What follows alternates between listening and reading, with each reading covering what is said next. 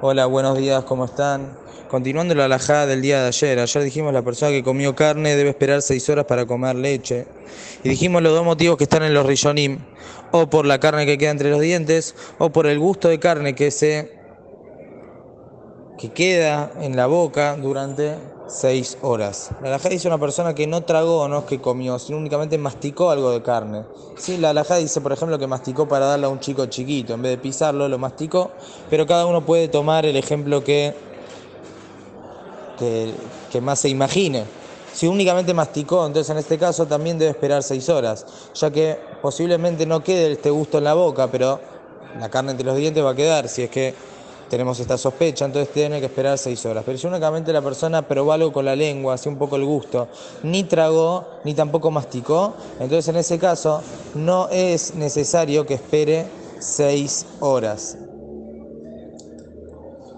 Algo que se debe aclarar, que este tema de seis horas, aparte de que hay que esperar seis horas, tiene que estar en otra sauda. Es decir, si yo hago una fiesta larga, y primer plato es carne, y luego pasaron seis horas y en la misma saudá quiero poner algo lácteo, en ese caso no está permitido. Tiene que ser seis horas y aparte que haya un cambio de saudá. En la misma saudá nunca se puede mezclar carne y leche por más que haya pasado el tiempo de las seis horas.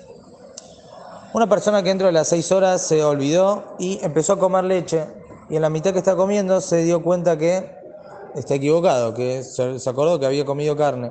Entonces, en este caso, si bien hay quien quiere decir que no es necesario ahora que interrumpa su sauda, ya está, una vez que comió leche, ya está, pero no es la alhaja así. La alhaja es que debe interrumpir de inmediato. No puede seguir comiendo. Y a Jajamín dijeron sobre esto un mayal, una alegoría, un ejemplo. Una persona que comió ajo, que trae mal aliento, cualquier cosa trae mal aliento, y ahora se siente mal por este mal aliento. ¿Acaso va a seguir comiendo ajo porque igual ya tiene mal aliento? No. Cuanto más coma, peor aliento va a tener. De igual manera, la persona que comió leche en el momento que no podía comer hizo algo que no corresponde. Si sigue comiendo es peor, por eso debe interrumpir inmediatamente. Una persona que dentro de las seis horas tomó un alimento lácteo, hizo verajá, sheakol, mesonot, lo que se hizo la verajá. Entonces ahora está, y después que hizo la verajá, se recordó que no puede comer, entonces ahora está en un problema. Por un lado, si come, estaría transgrediendo el isur de comer leche dentro de las seis horas de comer carne. Pero por otro lado, si no come, estaría transgrediendo isur de verajá le batala, la verajá que hizo, va a ser una verajá en vano, que no recae sobre nada.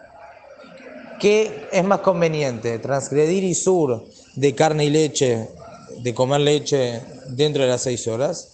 O quizás es más grave hacer ver a Jale Batala. En este caso tenemos una encrucijada. Una de las dos cosas vamos a tener que sacrificar. Entonces los hajamim nos dicen, así es, hay mucha discusión, muchos habló sobre esto, pero la alajá es que debe probar un poquito. ¿Por qué? El isur de comer leche después de carne, como dijimos anteriormente, es un isur de Rabbanán. No solo que es un isur de Rabbanán, sino que aparte, como dijimos, si ya si está en otra saudá, hay quien dice que hasta está permitido. Es por eso que Jajamim nos dicen mejor que haga un isur de Rabbanán y coma leche después de carne, a que transgreda el isur de Berajale Batala, que según el Rambam y el Shulchan Aruch es un isur de la Torah. Entonces yo tengo que elegir, lamentablemente, entre transgredir un isur de Rabbanán o un isur de la Torah, mejor que hagamos el isur de Rabbanán y no el isur de la Torah en este caso, y que coma, pruebe un poquito de leche dentro de las seis horas que había comido carne. Obviamente, después que probó un poco, no puede seguir comiendo, tal cual dijimos en la alajada anterior. Que tengan muy buenos días. Nos reencontramos Besat Hashem mañana.